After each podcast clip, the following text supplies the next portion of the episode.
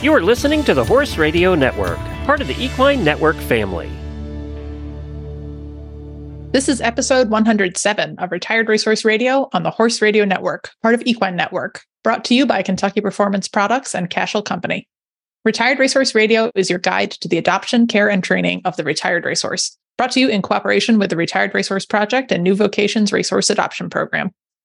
On today's show, we chat with Dr. Embly from Rood & Riddle about senior horse care, why you shouldn't be afraid to adopt an older horse, and how to care for your horse today to prepare them for their senior years tomorrow.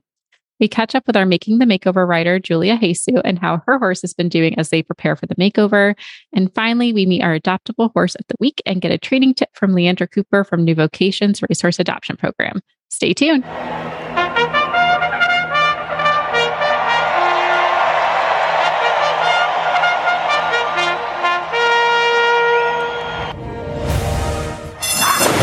And they're off on Retired Racehorse Radio, the podcast that is your guide to the adoption, care, and training of the retired racehorse.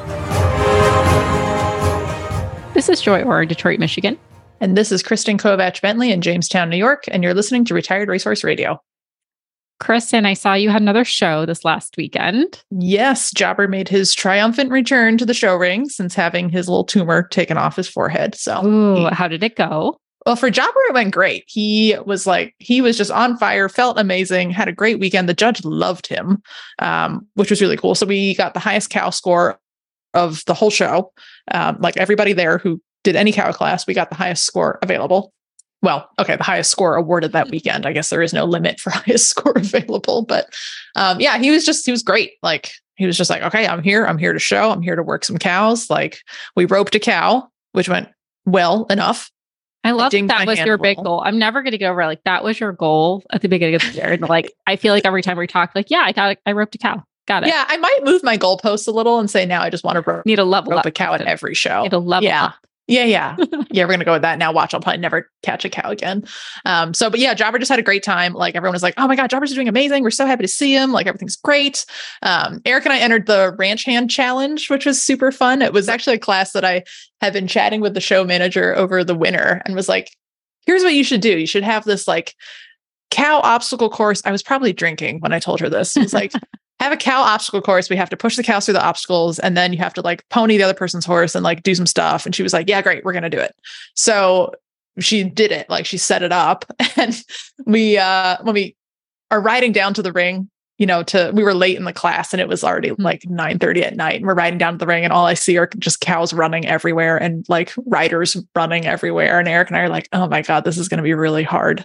So I put clips up on our social media, like a very condensed version, because it was like a solid 5 minutes of us just walking with cows, which is not that interesting to watch if you know, don't have an appreciation for it. But yeah, we did great. Like we nailed it. So I think we were the winning time by like 30 or 40 seconds. You know, it was like a, I think it took us 7 minutes, 43 seconds. And you had to put a tent up and get in the tent. So that was like a really weird final, but yeah, we got our cows through our series of gates and then put them back in the pen. And then, you know, I took a leaf out of our, Making the Makeover guest Claire's book, you know, because we had been doing so much ponying all winter. And the middle part of the whole obstacle course was ponying a horse over obstacles. So we did the whole thing at a trot, like a big trot. So that shaved off a lot of time. And yeah, so it was fun. They had a panel of youth judges to award the horsemanship points. So we got maximum horsemanship points. And they were like, look at the whole family is long-legged, which I thought was really funny. I was like, okay, I guess Jobber and Shorty are our sons. So yeah, the whole family. So yeah, so Jobber had a great weekend. Shorty was fine. He was fine in the show ring. He was fine as long as Eric was on his back or leading him around. But Shorty decided halfway through the weekend. Yeah, he was like, I cannot be in the stall any longer. I will dig my way out. And when that didn't work, like he literally was digging with both feet. Shorty. Yeah. Fortunately, he goes in scoot boots, which are very durable. So the scoot boots were fine, despite him trying to tunnel under his stall door. And then when that didn't work, he tried to go over the top. So that was really exciting to see his scoot boots like coming over the wall of the stall. So yeah, so that didn't go great. And we're not really sure why he suddenly has decided that he absolutely cannot accommodate being stalled at all. Like he sleeps at night, but during the day, he's just like, nope, get me out of here. So I was bouncing some ideas around and I got permission from show management. So this is going to be the next 2 months. We're going to teach him to high tie, which is usually something done by like backcountry campers. But I have permission to try it on the show grounds. There's a grove of trees that we can use. And we're going to set up a high tie that goes between the trees. And during the day, we're going to put Shorty and Jobber on the high tie with, you know, hay and water and then stable them at night. But we're going to practice it first, make sure that they tolerate high tying at home. And then we're going to give that a go, because otherwise, like literally someone has to babysit Shorty from the minute the sun comes up until we're done at night. And it's very exhausting. Well, and you don't want his anxiety to continue to build over time. So. Well, and it's just like, he's fine if he's out hand grazing, but then like literally either Eric or I has to be holding him all the time. So, which for like a 16-hour day is a really long time to be physically walking a horse around. So yeah. So we're going to give that a try. So I will be posting some updates on our social media over the next couple of weeks as we try out the high tie. So we'll take a deep dive at some point into the equipment and the process and if it's working or not. So stay tuned for that adventure. Excellent. Well, I have to say, I'm probably going to be similar to you. Astrid, I think I'm going to take her for her first off-property show on July 30th. We have a really nice schooling series here. There's one each month over summer, and it's about 30 minutes from my barn. So it's very close. And it's got a very friendly facility, and the judges know it's schooling too. So a lot of green horses, like the babies come in, a lot of off the tracks are coming. So, well, yes, there's some chaos that certainly happens.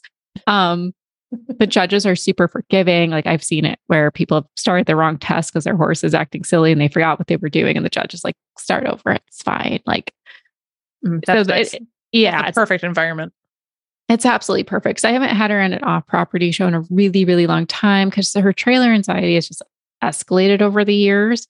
And part of it is I don't have a consistent trailer to have access to in my current life. It really helps when you can get them in and out, you know, once a week at least, just so they don't lose the familiarity. And so what I'm hoping to do is borrow my friend's trailer because she literally doesn't use it. I love her to death, but I don't think she's used her trailer in 3 years. It's like sitting in pristine condition. I'm like, can I just have this? So Astrid eats her dinner in it for the next 3 weeks. Yeah. And I don't think that should be an issue at all. Her horse is best friends with my horse. So I think, you know, just out of those ties, we'll have something where we can make it work. But we'll try to make it familiar. And then I talked to my trainer too, and I know it's controversial to some, but I think we're going to try some anti-anxiety meds from the vet. We're talking about that as an option just to make the trailer ride less of a scare. And we're not going to necessarily dorm her. We don't want her out, but we would like her to have a positive experience. And that means keeping her safe and getting her out and about, because it's just the trailer ride. It's not necessarily being in a new spot. She adjusts really quickly, but we want to make sure that trailer ride doesn't escalate and create a really negative experience. And, you know, showing or not, even if we just went to clinics or hacking or something, I don't want her to associate it's always negative to leave the farm. Yeah. So that makes a lot of sense, because like you can't ride in the trailer, you know, it's like, I can't soothe her in there safely. Right. It'd be different if you're like, oh, I'm going to, you know, sedate her every time I ride her because otherwise she's crazy. Like that's a bigger problem, but that's not what you're doing. You're like, oh, no. And like a place the end goal is, you know, she feels comfortable enough. Like we're using a big warm blood size. It'll be super roomy and spacious. Kathy's trailer is very light and bright on the inside. So we're hoping like just going in and out and making it positive to begin with, but those first couple rides where she's moving around in the trailer, we're just thinking a light dose of some anti-anxiety meds just to take the edge off so she can realize this is safe, this is okay. We'll help her kind of get to those next stages. Yeah. No, that sounds like a great solution, I think. And I think that's what those meds are intended for. Yes. Don't use and abuse, but kind of talk to your vet. Right. Definitely talk to your vet about it. Yeah. Perfect. Good plan. Yeah, we'll see how it goes. I'll definitely share how it's going. Like I said, I know it's a little controversial to some, but sometimes like just for the horse's safety and well-being, especially God forbid we had an incident where we needed to go to like MSU or something. I don't want the trailer to be what stops her from getting the care she needs at the end of the day. So there's a lot of positives to work on this besides just going to a horse show, but we'll keep you posted on both of what we're doing. It sounds like we have a lot of work to be doing to cure some anxiety. Big July coming up. Yep. Big July, working on horse anxiety. We talked with Leandra about de-escalating anxiety in horses. So there's kind of a running theme today. But before we dive into all that, we're going to hear from our premier sponsor, Kentucky Performance Products. This Nutrition Minute is brought to you by Kentucky Performance Products, the company that simplifies your search for research-proven nutritional supplements at kppusa.com. If you've ever had a horse with diarrhea, you know what a frustrating problem it can be.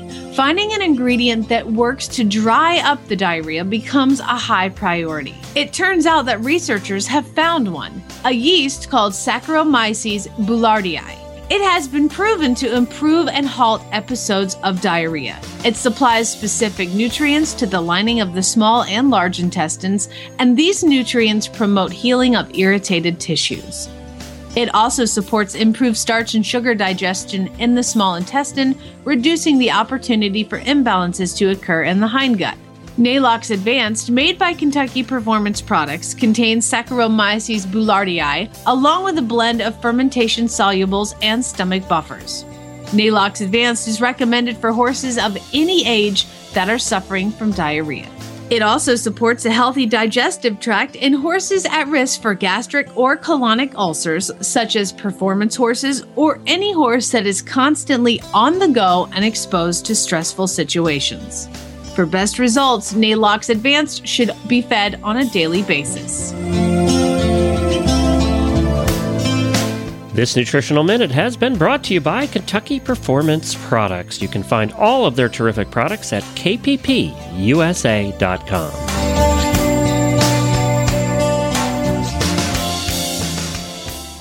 Joy, we're very excited to have with us today Dr. Ashley Embly from Rood & Riddle to talk about a topic I think that is getting increasingly near and dear to our hearts. We would like to discuss today the care of the senior horse. And of course, this is Retired Racehorse Radio, but this topic can apply to any of us with senior horses in any discipline or breed.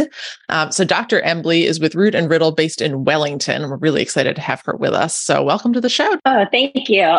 So I think a good place to start is just helping to define the senior horse, because I think this is probably something that I would imagine varies with individuals, but then also like with discipline, you know, because what's considered in a quote unquote old horse on the track is not the same as what we might consider a senior horse, you know, if we're a trail rider or a hunter jumper. So how do you tend to define the senior horse? Well, I would agree that, you know, every discipline is going to look at, a senior is being a little bit different, you know, depending on their career. Like you said, on the track by, you know, 4, 5, 6 years old, they're pretty much done with their career and looking to move on to something else.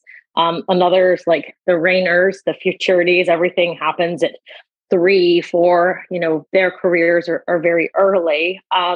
But overall, I mean, personally, I would say, you know, around 15 is when I start kind of thinking, okay, we're dealing with more of a geriatric horse and starting to take some of those geriatric needs into account. But it's also very individual, and you just have to look at the overall health of the animal and, you know, its baseline fitness, and all of that goes into play when determining kind of what your plan is for it. And I would assume too that, like, if you're looking at horse feed, I think you can move that senior scale. It seems like all over the place. So, like, I have a 9-year-old on the senior feed. Same. Yeah. Well, and not old. And teeth will do that as well. You know, like sometimes their the needs of their mouth will sometimes put them on an old or complete horse diet. Right. Yeah, that makes sense. So, and when you're working with, you know, a senior horse in your respective field, like I'm really guilty of this, that, you know, I start thinking like, oh, you're a senior, I can't, you know, maybe ride you as hard, or I should, you know, back off your training schedule a little bit. And I would imagine that's not necessarily always the case. Like, these horses still benefit from plenty of exercise and the same amount of, you know, turnout and work. But what are some considerations, you know, to take into, well, consideration as you're starting to notice your horses maybe aging a little bit? Like, you know, do you want to back way off on that work schedule or keep them in the same amount of work? I think it is so horse dependent, and it is very important, you know, to, this is why you need a good relationship with your veterinarian. And I guess just to give a classic example and why old horses are so near and dear to my heart. My daughter got her horse, what we call like her very first great jumper, when he was 22 years old. Oh, and bless. Most people would think like 22, well, that's kind of an old horse to be getting, you know? Well, at 22, he won a class, FEI class on Miami Beach, Longines. Oh, at awesome. 23 and 24, he was the circuit champion of WEF in the high children's jumpers. At 25, he jumped his first international hunter derby, where the fences are 4-1 to 4-3. And then 26, we sort of kind of backed off of him a little, just let him do a couple little shows. And at 27, this past year, we took him to WEF and we leased him to a little girl who did him in the meter jumpers. And he was champion 3 weekends at 27 years old with 74 in the class. I mean, he's a spitfire and he loves to work. And I do think he's a little bit more the exception than the rule, but it just shows you like you can't define a horse by its number, because this horse will go forever. Like he's sound, he's feisty, and we are careful, and we have you know, it used to be that we rode him 6 days a week. Now he gets ridden like 5 days a week, but every horse's program has to be based on that horse, because yes, there are certainly times when you do need to back down. But I also find that as long as the horse doesn't have anything structurally wrong, as long as the horse is sound, I find that so many of these older guys do so much better in a program. You keep them working, keep them moving. They keep the muscle, they keep their weight. You know, sometimes the answer is to keep working rather than to not work. And I think that that's, you know, something you have to assess on a horse by horse basis. That's brilliant. I love that he is still out there winning the world at that age. And it's amazing. But he's not the only one. I mean, I have plenty of clients who have very similar. I mean, there are still so many ponies out there, you know, doing the division at 26 years old. And so I think as long as you take really good care of them and listen to their needs, they really can. It's amazing how much longer horses live now and how much we've done to improve, you know, their health and their longevity.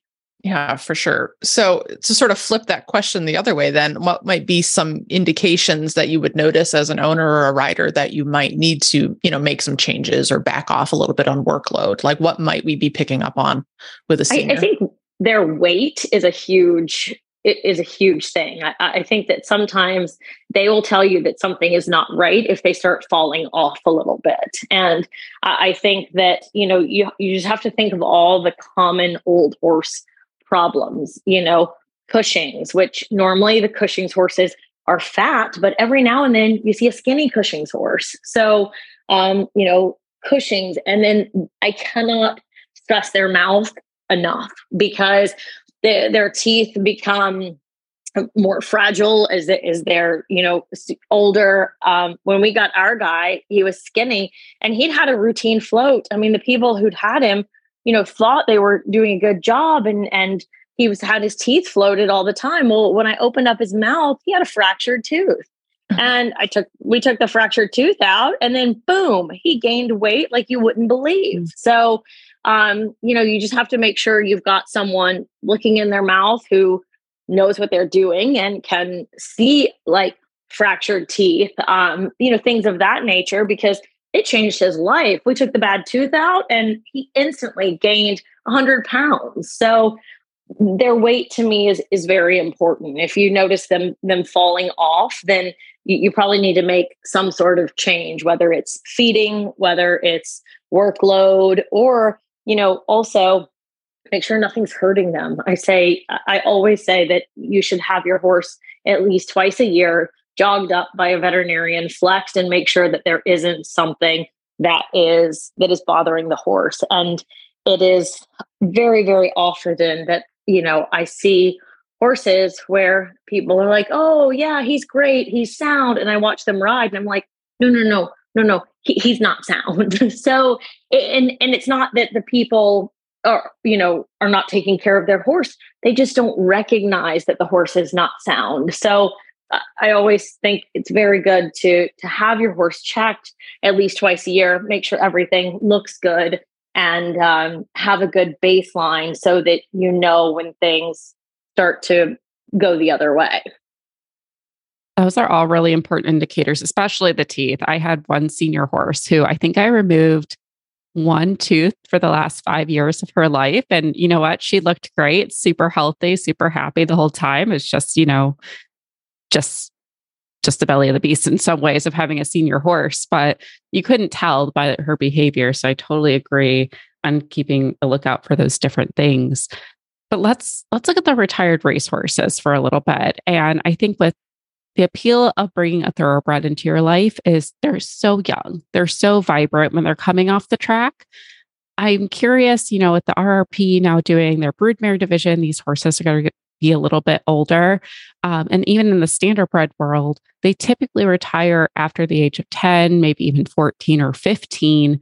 Do you think people should have a hesitancy about adopting a horse of this age? I have a feeling of your answer, but I'm just going to ask it anyway. I'm going to go with no, since my favorite horse on our property, we got it 22. So again, I think age is simply a number. I think that the most important thing is that, the horse is just sound for the purpose that you are going to use it for. So, you will see there are plenty of horses out there who've run amazing amounts, 70, 80 races, and you jog them up and you're like, how?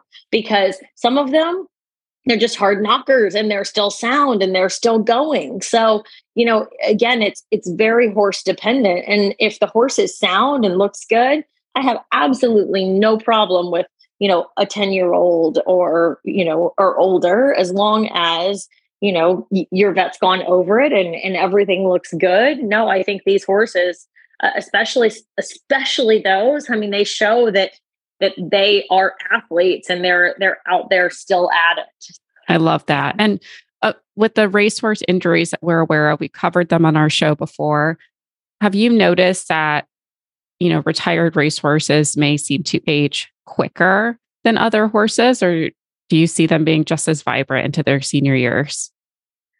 I see them being just as vibrant. I think that a little bit, like you said, with the injuries, like I always say, just the thing that I always run into is the front ankles, make sure they have the front ankles are holding up. And as long as those look pretty good, then you're probably okay. For jumping, obviously, sometimes if you have a lot of ankle arthritis, they'll start to get a little bit unhappy.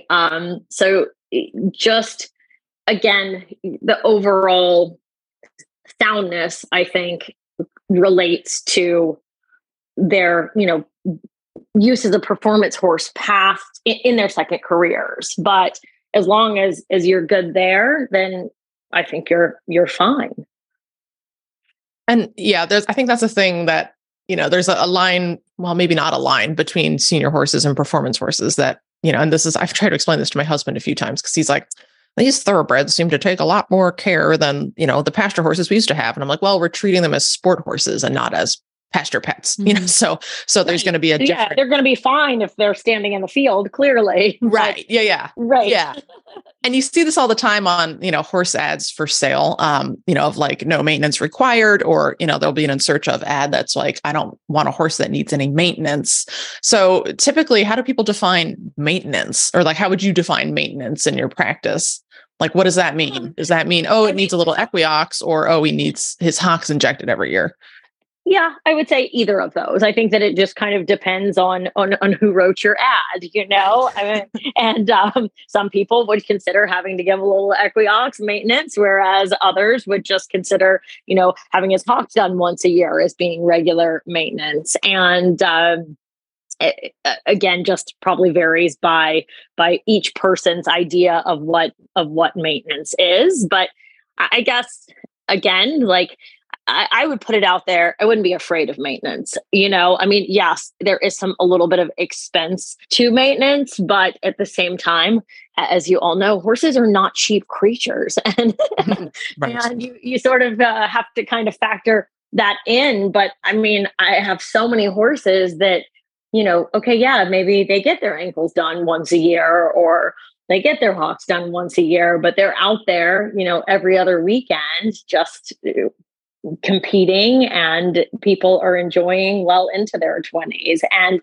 I think that, you know, just because, I guess one misconception, just because the horse, you know, has maintenance once, then, you know, it's forever going to be, you know, going down that road. And, you know, sometimes, like, for example, if a horse with kissing spine, we treated its back and then we haven't treated it for 3 years because once its back was comfortable, it started working properly.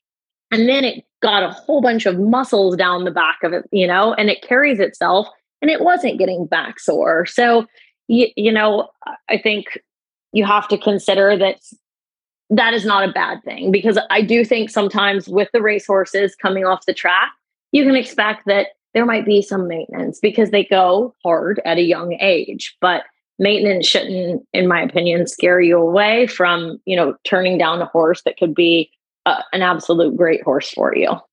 And maintenance doesn't necessarily have to mean that the horse is unsound without the maintenance, because I think that maybe is the misconception, right? Of like, that horse needs maintenance. Absolutely. So it's not sound. Yeah. Right. What? And I think something people need to consider too, if you are looking for a no maintenance horse and you find the ad that says no maintenance required, your horse may actually need maintenance once you start working with it. Like, you don't know what that person is doing with it. Because it's sitting in a field. Exactly. Yeah. Or they weren't aware or weren't willing to pay for the maintenance that horse needed to require. Like, yeah, I have a thoroughbred because my standards are lower. Yeah. Exactly. Like, I have a thoroughbred and actually, she is very low maintenance. If you want to think of, you know, injections and all that stuff, I don't have to do that for her at this time. I'm willing to do it as she gets older, but she does need chiropractic work, you know, every 3 to 6 weeks, just depending on her workload. And that in some ways is a form of maintenance. Absolutely. Mm-hmm. Well, that's a good question, Joy, because I wanted to transition into that. What are some of the like complementary therapies that we can employ for senior horses to help them be more comfortable if there isn't necessarily like a, you know, a soundness issue or a joint issue or an arthritis issue that requires veterinary maintenance? What are some of the complementary therapies we can use to help these guys just go into those golden years in best shape? I mean, I think they all like the chiropractor. I think that, you know, things like the Beamer blankets, even just in the winter, a lot of people have the warm, like, solarium lights that they'll put them under, like if you live in a really cold climate, so that their muscles warm up, or even like a back on track blanket that warms them up a little bit, warms their muscles up, you know, a proper warm up and cool out. I think that for the geriatric horse is something that you definitely should employ. Like, when you are out working them, give them an extra long warm up. You know, don't go out there and pop right into the trot. Let them, especially if they've been standing in the stall for a little while, let them really walk and stretch. You know, because sometimes the older horses need a little bit more of a warm up period than the younger horses. Yeah, that makes sense. Yeah, I always try to a lot of time in the winter too. Like, my horses are really hairy because they live out, so. And so it takes me, it's mostly walking anyway, or they're going to get all sweaty. And then I'm spending way more time cooling them down. So yeah, I think long snowy walks in the winter are always a good idea. I love that. So what about stretching, Dr. Embly? Like, I always get a little bit nervous because I've heard of like horror stories, people overstretching their horses, but I feel like that could also be a benefit for senior horses, or, you know, before they even hit their senior years, stretching a horse out so they stay a little more limber. Yeah. And something just simple like carrot stretches, you know, where you have a carrot and you just kind of have them reach around to each side and maybe reach between their front legs. You know, you don't have to go crazy, but a little bit of stretching certainly never hurt anyone. I think that's awesome. I'm going to have to do that more for my horse because I get really like freaked out for some reason, stretching her too much. I don't know. It's all probably in my head, but I definitely know she enjoys it at the end of the day. I think this especially if the carrot is involved. Oh, for sure. I mean, really, any snack sounds like a good time for her. Snacks. Any kind of incentivized treat is always, you know. Yes. Yes. Well, let's even talk about, like, just briefly, because nutrition could be a topic all on its own. But for our senior horses, is there anything that we can do to help them feel healthy and happy into those golden years on a nutrition level? Like, I'm pretty much a fan of low sugar for any horse, but you're the expert here. Just, you know, a good quality feed and hay, and every horse is going to be different. It just depends on what you're feeding. You know, I mean, some of the thoroughbreds are hard keepers and some of them are easy keepers. And it so ranges the spectrum. I mean, you have some that you just have to pump the hay and grain to, and then others that, you know, stay fat on air. And I think, especially when they're younger and they're coming off the track and they're ripped and they're fit, you know, that's going to take a lot to feed. But often as they mature and, you know, say their lifestyle changes, they're no longer standing in a stall, they're out on pasture more. You know, sometimes they transition into an easier keeper. So, and then ponies, of course, different than horses as far as having to watch their feet and sugar. But, you know, I just say you really have to make an individual plan for your horse with your veterinarian. But for me, you know, a really good quality hay and grain is by far the most important. Everyone, I personally think that goes down, you know, the supplements. Sometimes people get a little supplement happy. Like, just make sure that you are supplying a good quality feed and hay. Often, like, the senior products are lovely. I mean, they are truly formulated, you know, for the senior.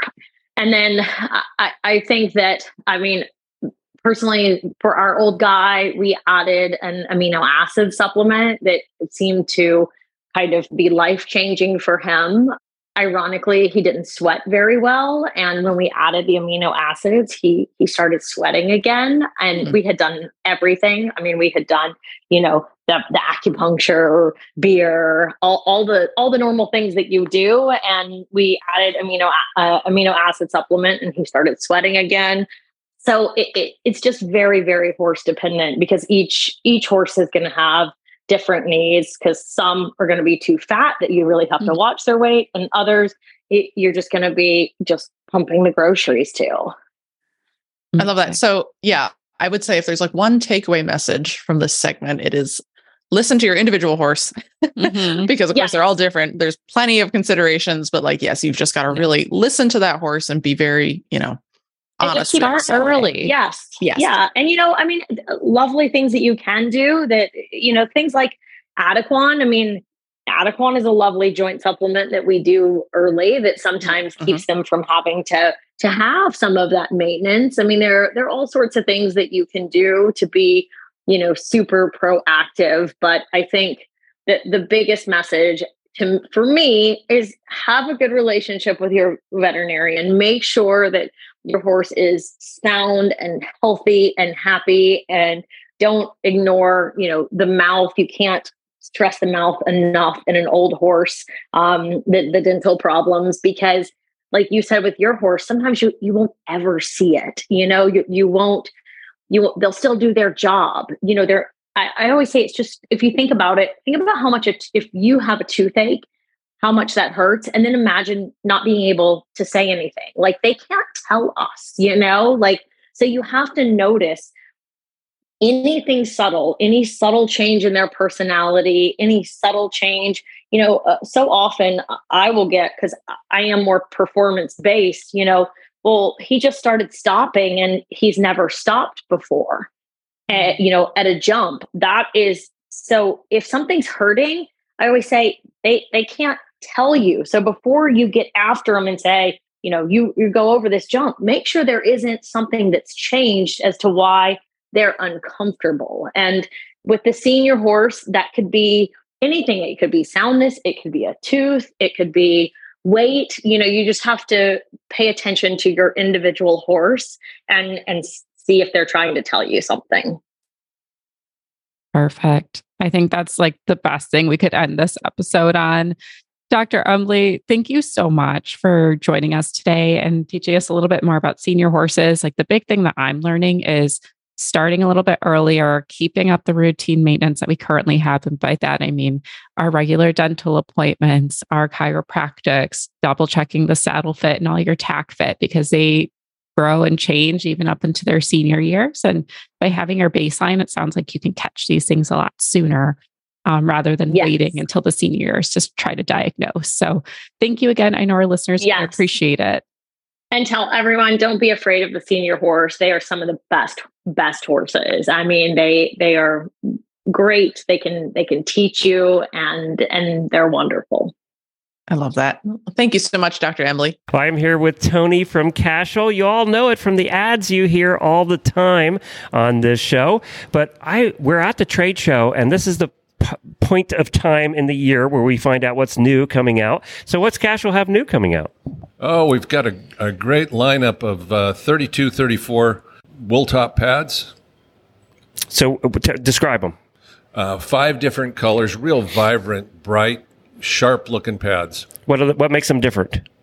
Well, it's the fill. The wool felt on the inside is a natural felt, and the fleece on the bottom is 100% merino. Oh, really? Okay. So these are soft and squishy pads. Well, not real squishy, but soft, and they do absorb shock and saddle fit. What would they retail for? What are those? That's about $119. That's the right price. Yeah. Anything else new with Cashel coming out? Oh, we've got more saddle pads coming in the fall. New strap line coming in the fall. It's a two-tone that looks great with a great buckle set on it. We're always in development, so there's so many things, projects in the works. What's still your most popular product? Is it still always the same things year after year? Fly. You bet. Yeah, fly that's what we all. That's how I knew you in the first place was fly. Fly masks. Yep. Yeah. Many years ago, we were primarily fly masks and kind of had some tush cushions and a few odds and ends. Today, we've broadened that offering to saddlebags, strap, headstalls, breast collars, bell boots, leg protection, and it continues to grow. Is there a place where somebody can go and see all the products? CashelCompany.com will give you a good offering. There you go. Well, thank you, Tony. It's been fun seeing you again. Hey, thank you. Good to see you. Well, Joy, we are back with our Making the Makeover rider. Tonight we have with us Julia Jesu with Indian Counselor, who has 2 nicknames. Julia, you're going to have to explain that one to us. Yes. Yeah, so I call him Carson. But Summer, who also owns him, calls him Thunder. So I now jokingly just call him Carson Thunder Chestnut. That's his whole name. Every horse needs a first and a last name. So yeah. I love that. We have a Shorty Harmon. So yeah, I'm with you on that. Carson Thunder Chestnut. That's brilliant. Yeah. Going to be hard to fit on a halter plate, though. So you might have to. Yeah, for sure. That one down a little. Nice. So what have you guys been up to? You've had kind of a busy couple of weeks, haven't you? Yeah, so 2 weeks ago, he did a hunter show with Summer on board, who has a broken hand. So she is a champion. Oh, my gosh. Did she show up? Yeah, she sure did. She had to get a note from her doctor that said that she was allowed to compete. And she was great. She rode him really well. She's still, kind of figuring him out a little bit because she's only coming once or twice a week to sit on him.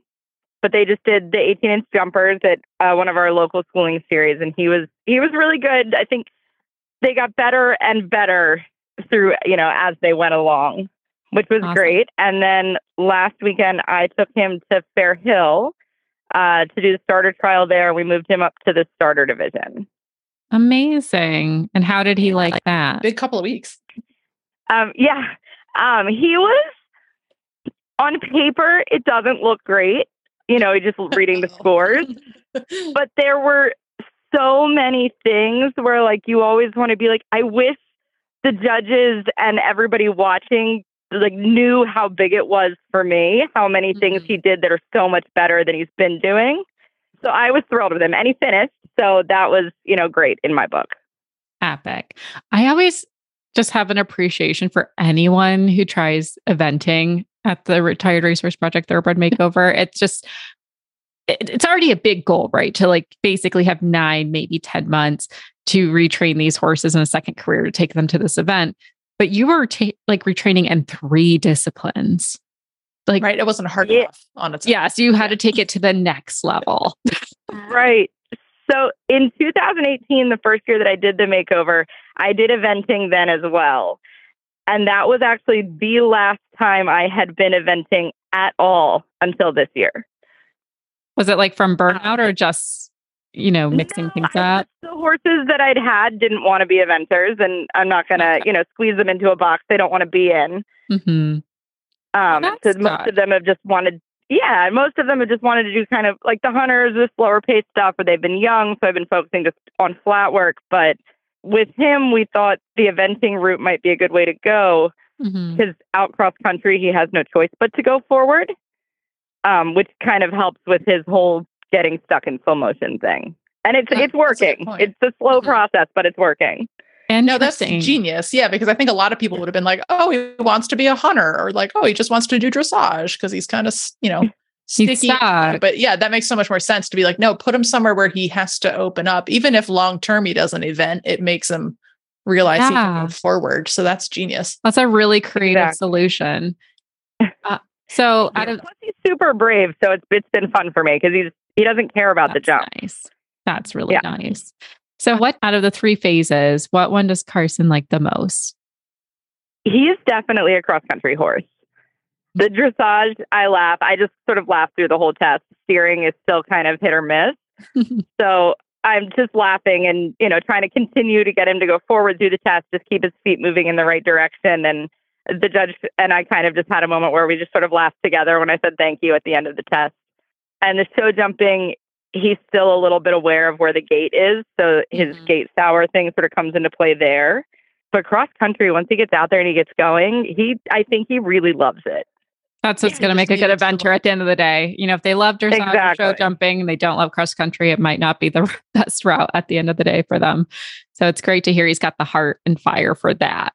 I want to know, I know you've been traveling a ton to do all of these different shows as a braiding expert. You have this amazing side service that you offer. How are you keeping up with that while also training your horse? So I've been lucky that most of the braiding so far this year has just been like 1 or 2 days. It's just been on the weekends. And then for the next 2 weeks, I'm in Pennsylvania. So I drove up here yesterday, and I'm in State College, Pennsylvania, braiding for an A show. It's essentially 3 shows wrapped into 2 weeks, but everybody's here the whole time. So it's basically a 2-week-long horse show. So I won't be home, obviously, for any of that. So summer is just doing light hacking with him because I kind of wanted to give him a little bit of a mental break after all we've sort of thrown at him the last month. So she's just going to do light hacking, a little bit of walk trot. I told her, do poles and stuff like that. And then I'm really lucky because I have another RRP veteran, Callista Miller, who runs her training business out of my farm as well. We've sort of partnered up in the training and lesson program, and we're doing everything together out of my farm. So if, he needs more of a professional ride, then she can sit on him too, which is really nice. That's really nice to have that support program. Yeah. Yeah. Well, I was going to say, I feel like as we approach July and the clock's ticking up to October, I feel like a lot of people start to get anxious and try to do more, to feel really prepared as they get ready for the makeover. And it's interesting that you're like, let's give them a little bit of a break. Let's take a step back. Have you found that to be a good tactic in the past, or is this something new you're trying? This is new. And it's a little bit circumstantial because obviously I'm not there. So he has no choice. But we found sort of just in the last couple of weeks, because, I've only been riding him since the beginning of May. We haven't had him that long. Mm-hmm. But I've found in the last couple of weeks where if he does something really good, like we're trotting and I'm, we do a circle and it's very round. If I let him have a walk break for a second, then I go back and I do it again. And he's like, oh, I remember that. That was it. And then I got a break. So I'm sort of translating that into the bigger picture where he was really good at Fair Hill. He was okay at the jumper show before that. So now you can have this sort of easier 2 weeks. So it's almost like tapping into his kind of lazier nature. It's like, hey, if you want to rest, you have to do the thing right. It's a very nice reward for him. Oh, that's so interesting. He's so different. and very smart. Yeah. Yes. So different than anything I've had. So now that you've had him, like you've been with him, you started him in May, you've had about 60 days playing with him. Like, has he continued to surprise you? Is there anything else you've learned about him? He surprises me every day. So at Fair Hill, I haven't competed at Fair Hill since 2015. And we got there, it was raining. There were, 10,000 people, and eventing's so unique where, even at the horse trials, the unrecognized stuff, you're still competing against 4-star riders, 5-star riders, Olympians. So it's a little overwhelming when you haven't done it for a long time. So we got there and we walked the course. Summer actually competed her other horse, Sylvester, who she rode in the Mega Makeover. And it was both of their first times eventing. So I was like, let's go walk cross country, and I can kind of talk to you about this because it's not something she'd ever done before. And I was walking the course and I was having like horrible anxiety. I think just because I hadn't done it in so long. So then I had to go back and, I had 45 minutes to get him off the trailer and, sort of zen myself out to walk out to cross country. And I pulled him off the trailer and he kind of looked around and was just like, oh, okay. And was just so unimpressed with everything. And that was like the biggest thing with him. Like if he can stay relaxed when I'm a little bit anxious, that's the most exciting thing I've learned about him so far. He's like, don't worry, I'll be your emotional support animal. I got you. Exactly. That's so exactly. Nice. It was really neat to see him kind of step into that role when he, doesn't need to. He's no reason to, but he just sort of walked off the trailer and was like, oh, this old place, it's fine. I think this is like such a good illustration too, that, some horses really can take that like relatively short timeline. And, even yours has been shorter than the average makeover horse, because that's one of the big criticisms of the makeover, right? Is like, puts horses on a tight timeline. It's like, well, we've never said it's for every horse. But clearly for horses like this one, it's like, all right, I can do that. That's fine. And seems to he just has such a fascinating brain from the way you describe him that he really does. Yeah. And he makes me think outside the box a little bit. Yeah, and this is nice. Actually this is making me nervous to ever get another one, because I'm like, what if I get one like this? Like my first horse was such a looking back, he gets fresh, he gets silly, like whatever. But as far as a restart, he was such an easy restart for a first time thoroughbred person. And then we bought a second horse who was already restarted, but has been such a challenge to bring along. And now I'm like, oh no, I don't know how to think outside the box. I know. I've never had anything that wasn't a hot, sensitive, opinionated horse ever in my life. So I have so many questions oh my gosh. Yeah. I wouldn't even know where to begin with him. Yeah. I'm like, Julia, tell me more. How did you learn to think outside the box? Really? How did you approach this horse and be like, okay, the normal way of going isn't going to work for us? It's been a little bit trial and error. And, he lets you know pretty quickly what doesn't work. I think his defense when he doesn't want to go forward, when he wants to be gate sour, is to first he plants his feet, then you kind of get after him a little bit, and then he'll kind of kick out or buck a little bit, but then he goes forward. So I think some people's thought process would be like, oh, you kind of have to chase him out of it and really get after him, but that doesn't work with this one. So you can't do that. So I just had to just think differently. And I think just riding so many different horses and also being honestly a little ADHD kind of works in my favor, because I get bored doing the same thing all the time anyway. So having to be a little creative in that aspect to keep myself focused has been helpful with him too.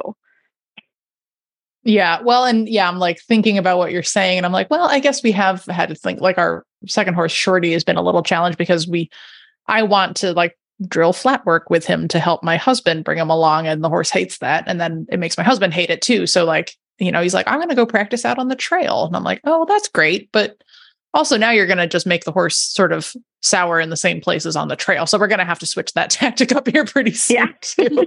It's just the same problem on a bigger scale. But yeah, out in the open now. You're right. Yeah. It's we always trot here, so I'm not going to do that anymore. So, but yeah, you're giving me hope that eventually I'll think my way out of it. So thank you for that. You're welcome. Yeah. So do you have, this is like maybe a hard question right off, off the cuff, but do you have any like regrets so far along the journey, or like something that you definitely wish you had done differently or thought of sooner? Honestly, yeah. So we started treating him for ulcers last week, and I was really, really disappointed in myself that I didn't think of it ahead of time. Usually when they come off the track, I'll sort of do like 30 days of GastroGuard right away. But his personality wasn't necessarily like typically one of an ulcery horse. And I just was riding him one day, and Calista and I were kind of throwing ideas back and forth. And I said, it doesn't make sense that a horse who raced, that won, a decent amount of races and made a decent amount of money, just all of a sudden, without any sort of underlying injury, just all of a sudden now doesn't want to go forward. And then I sort of was like, I don't know why we didn't think to treat him for ulcers from the beginning. So we're about a week and a half into that now, and it's definitely made a difference. He came, I think, off the trailer a little more willing to go forward at Fair Hill, and that was probably around day 6 or 7 of the ulcer treatment.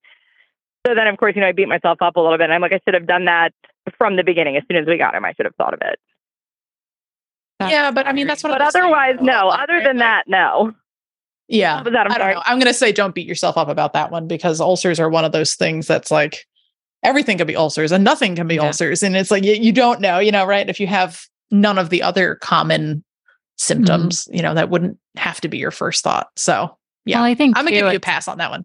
Yeah, I totally agree with that. It's like, and that's like proves horses show things in different way. There's no like set behavior for everything, and you have some really stoic horses. I mean, you think about it, they're prey animals, so they don't want to be seen as having a weakness in any regards, even if they are uncomfortable moving around. So I think it's great for any listener to hear it too, of like, yeah, they could be really stoic and seem fine, but they may actually be uncomfortable and show it in different ways. So I'm glad you followed your gut though, and you're starting to see some results. Yeah, and I think it'll be.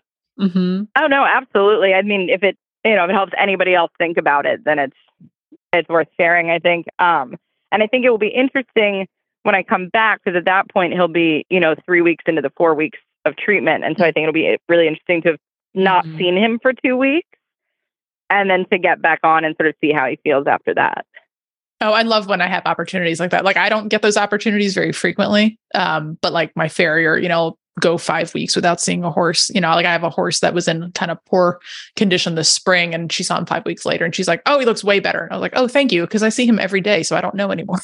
So yeah. Yeah. Awesome. When you see them every day, you just don't see it. No. Yeah. You're like, does he look better? I think, let me take another picture, and I don't know. We'll compare. Yeah. And, yeah. Start scrolling back through your camera of all the pictures of them. Yeah. Right. Yeah.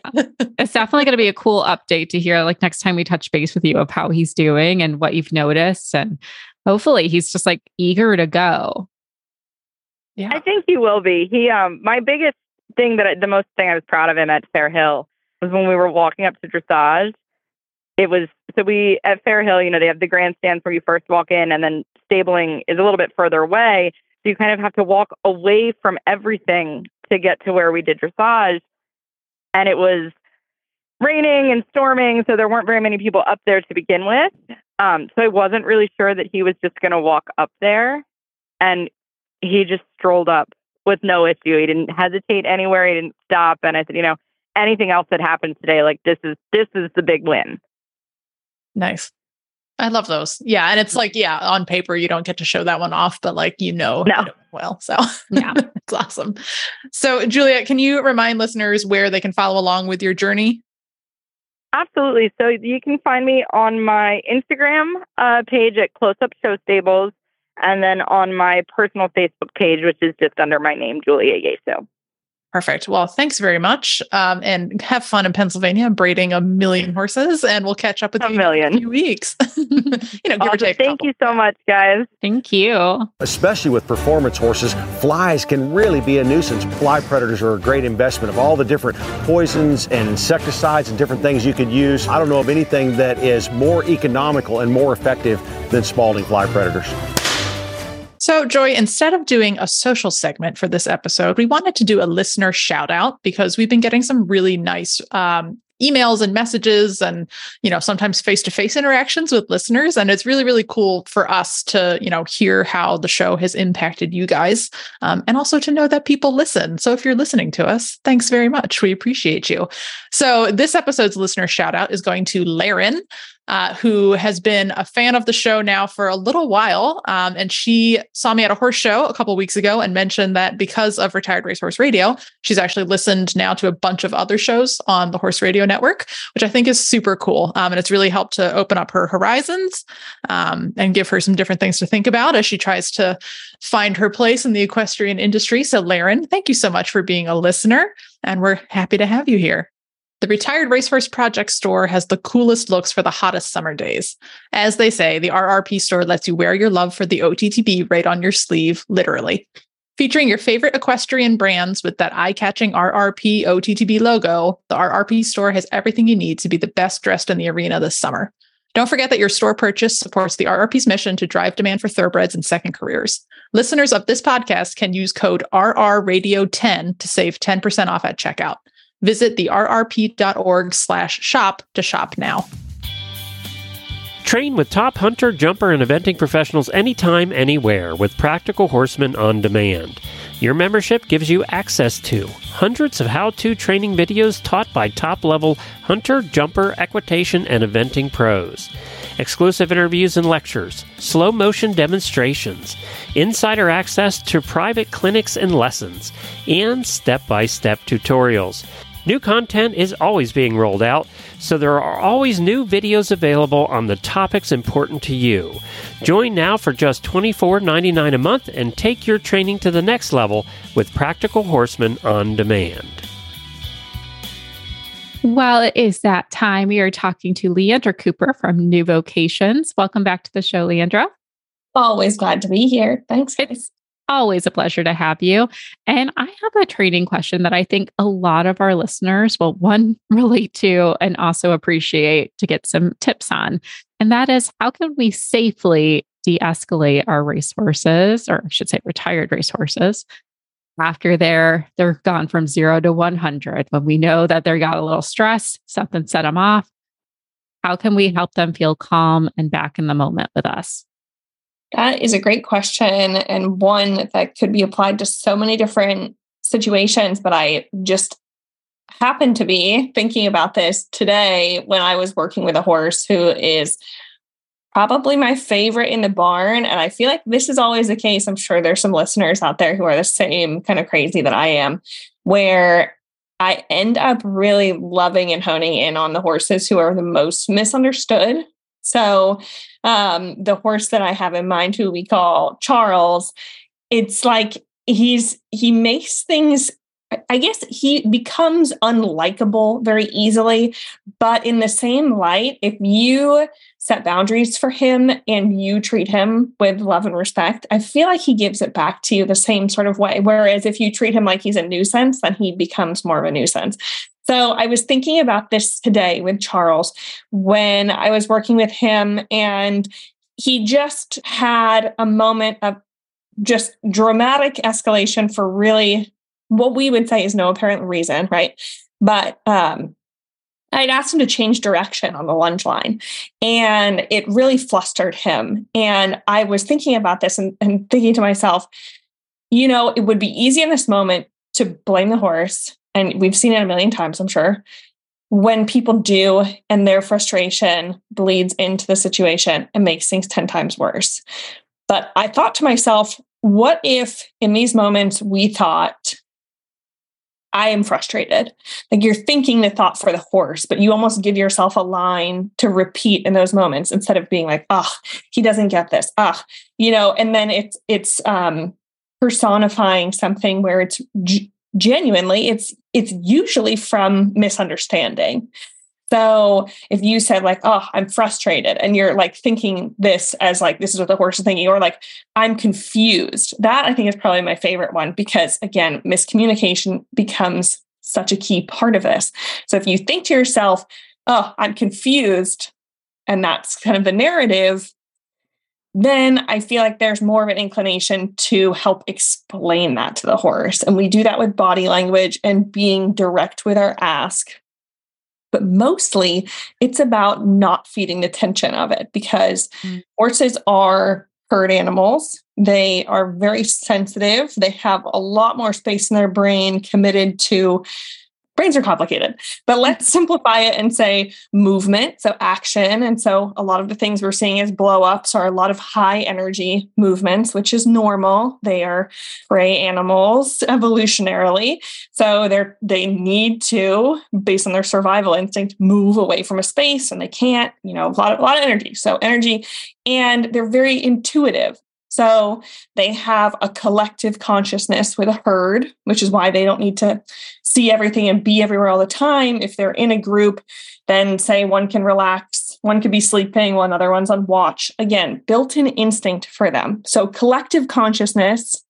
So they're going to feed off of your energy. And if you keep your energy quiet, and if there is still this feeling of trying to communicate effectively without the negative implications, always easier said than done, especially in those situations. But the more that you can think about it as a miscommunication and be the leader, and in that way, step into the role of how can I be more clear about what the ask is? How can I help them understand more? Then those reactions, which generally, unless your horse had, there could be a brain lesion or something we might never see, but a lot of times there is something that they are perceiving that we just don't perceive the same way. It could be the way blades of grass are moving, because their perception is designed to notice things that we wouldn't, because we are more on the predator side of things. And that's how we've evolved. Mm-hmm. So instead of saying, this is irrational, this doesn't make sense, this is unnecessary, this is from nothing, acknowledging that we just might not see it, or we might not understand, but this miscommunication side of things, it's going to help you see things better from their point of view. So so that's just like the big picture, like the concepts, right? If you're working with a horse and they're having big blow-up moments, again, let's go back to like one of the two main things. You have collective consciousness, and then this high energy, like they're designed to move.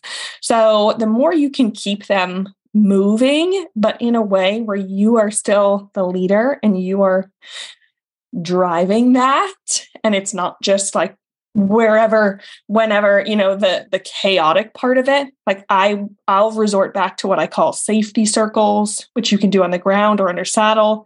So you're putting them in a controlled circle that helps them to just move through that energy, but you're still directing it. You're asking them for it. You're giving them something to concentrate on. That's a little bit hard because, that's like, especially if it's a tighter circle, like it's more difficult on their body to do that. So staying in control, keeping yourself safe, but giving them something to do with that energy is key, because you cannot effectively communicate if they are in a panic mode. That's where it's like you're never going to get suppleness while they're bracing against you. So you have to get through the phase of panic. You have to get through the part where they're just bracing mentally or physically to be able to get to the learning part of it. And you cannot stop what is an autonomous reaction. You can't stop them from panicking at times, but you can help them to create a better understanding so that in the future, you're creating new neurological pathways of what happens when there's a stimulus and what the reaction is. And you can establish yourself as a leader who they will turn to in those moments where their brain's going into panic. And that's going to help you get to the results that you want ultimately. But in order for that to happen, you need to, one, understand there could just be a misunderstanding, and how to guide them through that. And then two, how to deal with that energy that's going to be, again, autonomous. They can't control it. It's just like us. You can't tell somebody not to stress. You can long-term, right?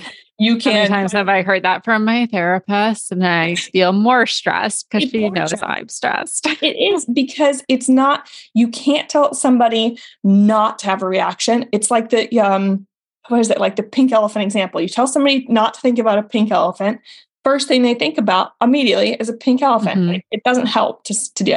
So it's dealing with that, redirecting it, creating new patterns of action in the long term. But in the meanwhile, it's being able to diffuse and get back to a more relaxed state. I could go on, but I'm going to stop there. I love that, Leandra. I think it actually, so I will share with listeners, for anyone who may not have, they might be new here, or maybe they're catching up on episodes, but episode 97, we actually go in depth with Tick Maynard about spooky versus anxious horses and the behaviors they have. And one of the tips and tricks we talk about is in your groundwork is helping them build confidence through curiosity, having them eat treats and food off, you know, foreign objects, or just embracing that curiosity a little bit more to help them build confidence in it. That's one trick. And I actually did that for my own horse before we even talked to Tick, but that's something I use in that positive reinforcement. I have quite a reactive horse. Leandra actually got to work with her years ago, and she was known as the barn diva back at New Vocations. And she is quite reactive. There used to be a lot more explosions than there are today. And I found laughing in the moment was actually more helpful for me to de-escalate myself.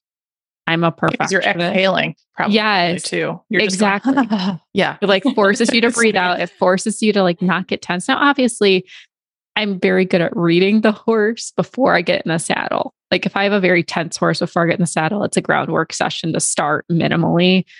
If she's relaxed and then escalating, I like to laugh. It helps relax me. And I've noticed she relaxes a lot faster if I'm not trying to correct her.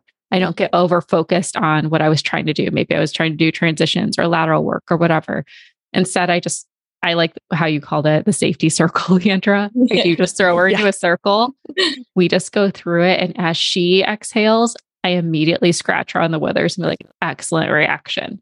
Mm-hmm. Like that reward, I think, is everything. And we went from the whole ride being multiple blow-ups to maybe we have one or two.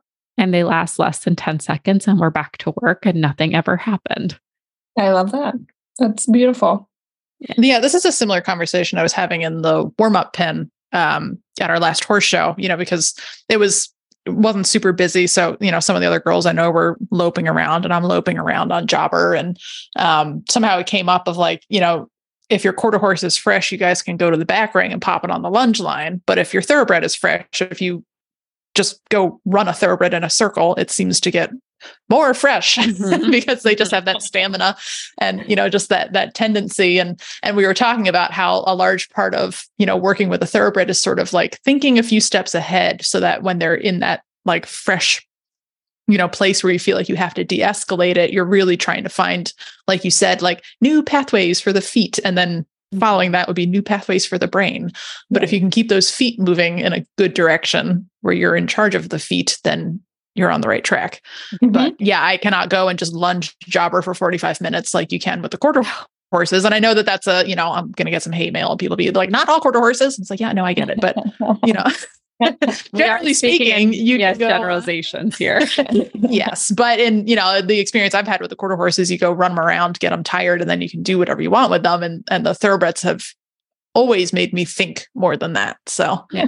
Well, and I mean, and not everybody's going to be in these situations, but you know, when we're working exclusively with baby horses coming off the track, we're going to be, me and my riders, in situations where you are working with a horse who is actively thinking about rearing or is more than just threats. Like you're in situations and, you know, I never want to tell somebody like, you know, work through it because it's all about your own comfort, but there are situations where we have to. So what we do in those situations is literally redirect.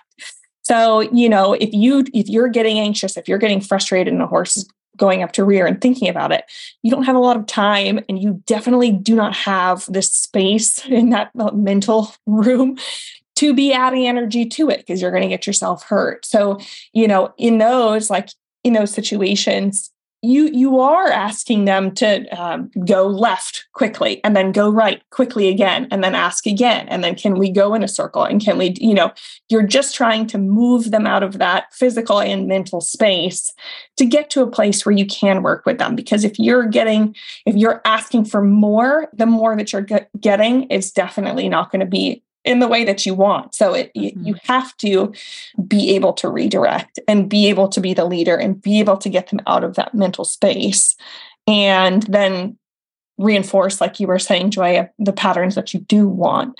But getting yourself quickly and safely out of the dangerous spots is important. In those, but like the same concept, you can apply to anything. Yes. Oh my gosh. I love that we're having this conversation, because I think, one, this is what can make people nervous to adopt them, right? Their reactions tend to be, or at least stereotypically tend to be, bigger.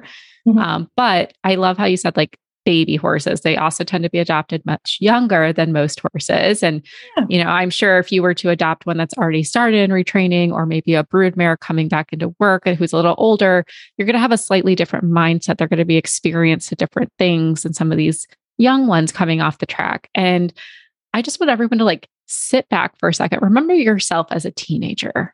Okay. Cause you have these baby horses, right? Remember what you were like as a teenager, and your parents told you what to wear and how to live and how to act, and the rage that you had, cause you didn't understand at the time, because you were still developing.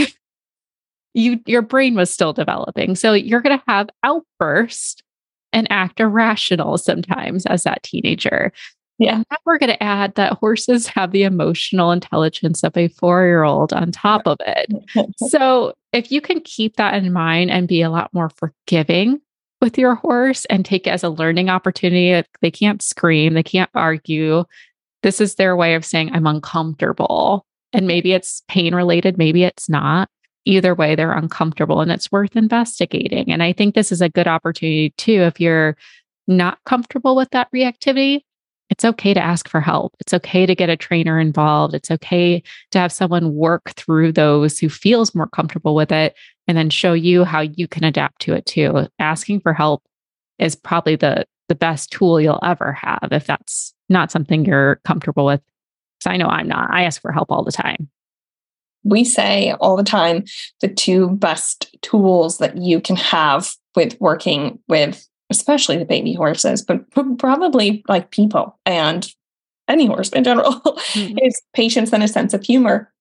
And some days, if you can't show up with those tools, you have to know your own limits, or, have a friend work with them, have a trainer work with them, and watch what they do. And, people can need the same things.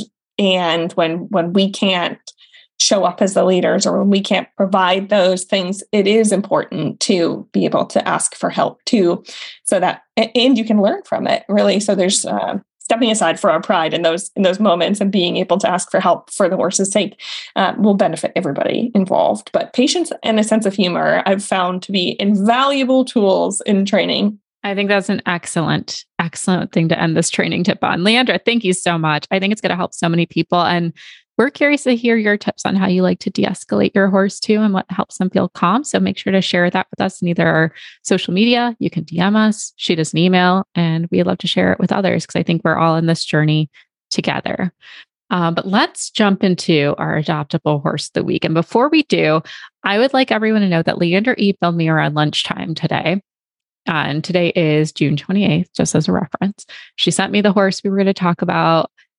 I was excited for it. And then literally 6 minutes before we were going to get on, she emails me and says, that horse got adopted, but here's the other horse we can talk about. So if you are interested in adopting, they go fast. So we're going to preface before we introduce to go get your applications in, get them approved, so you can go and get the horse that you want before someone else does. So with that, Leandra, let's talk about Humidor. Yes, Humidor, our runner-up in this situation. And we had just posted that horse up online today also. So it was fast. It was very fast, which she's a gray horse. So, of course, that does tend to happen. It seems to be the magic color. But Humidor, we also just posted, and he's been a barn favorite since the day he walked off the trailer. He is nothing short of a diamond in the rough as far as personality goes, because he just couldn't be sweeter. He's that big puppy dog personality that people tend to look for. He's really just a friendly, relaxed guy. So leading him, no problem at all. Grooming, being in the cross ties, no problem at all. He absolutely loves being doted on. He loves attention. He's always somebody who you can rely on when tours are going through, you know, to be a friendly face in the barn, to be a good pasture mate. There is not a thing that I can name that is problematic about this horse's personality. And he's even an easy keeper. We've had to cut back on his grain. So all around, I just think there's not enough to be said about how great he is.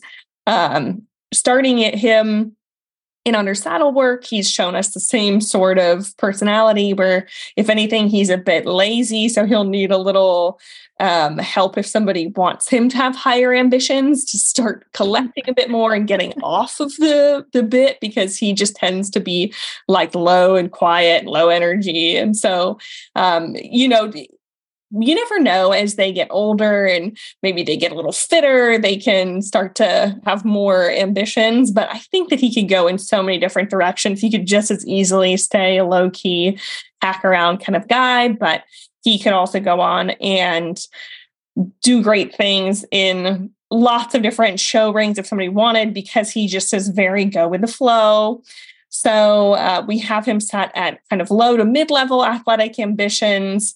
And, you know, also his sire is Distorted Humor, and we've seen the same sort of thing in other Distorted Humor horses that have come through our program, where it's this very carefree persona. Like it's goes beyond confidence, because it's just like, there is not a worry that crosses the mind. So I think that he's going to be one to look out for. We are working on getting a video of him, so we don't have that up yet, but maybe by the time this comes out, we will, hopefully. And he just is definitely one to look at if you are, for basically anybody. I will say for basically anybody, this is a horse to keep an eye on.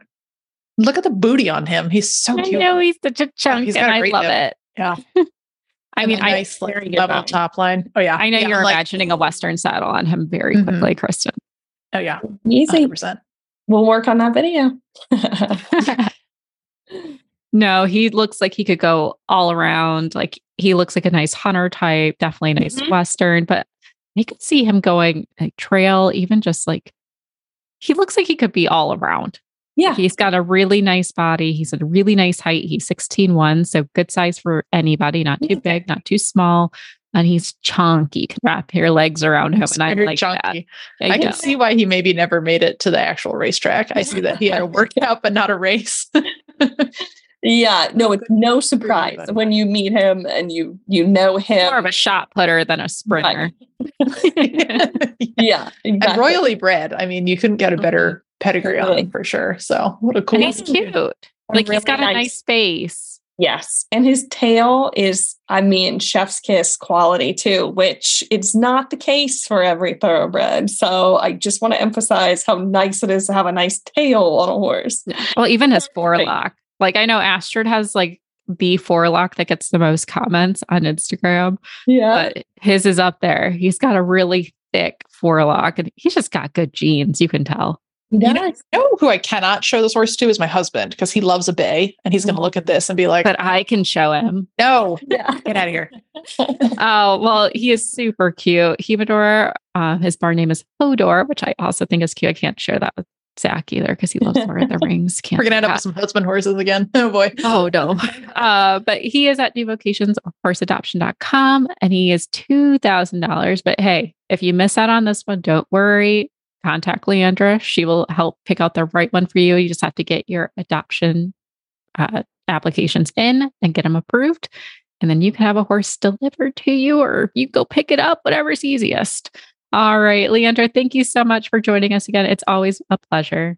Oh, well, thank you for having me. You can find our show notes and links to today's guests on the website at horseradionetwork.com. Like us on Facebook and Instagram. Just search for Retired Racehorse Radio. Follow us on Twitter at Horse Radio. You can find me on Instagram at The Horseback Writer and on Twitter at Kristen Kovatch. My email is kbentley@therrp.org. You can find me on Instagram at MisfitMare, and my email is joy@horseradionetwork.com. Thank you so much to our sponsors, Kentucky Performance Products and Cashel Company, and to our amazing partners, New Vocations Adoption Program and the Retired Racehorse Project. Don't forget to check out all the other shows on Horse Radio Network, part of Equine Network, at horseradionetwork.com. Remember to set your goals high and love to learn from every ride. And always add more leg. Bye, guys.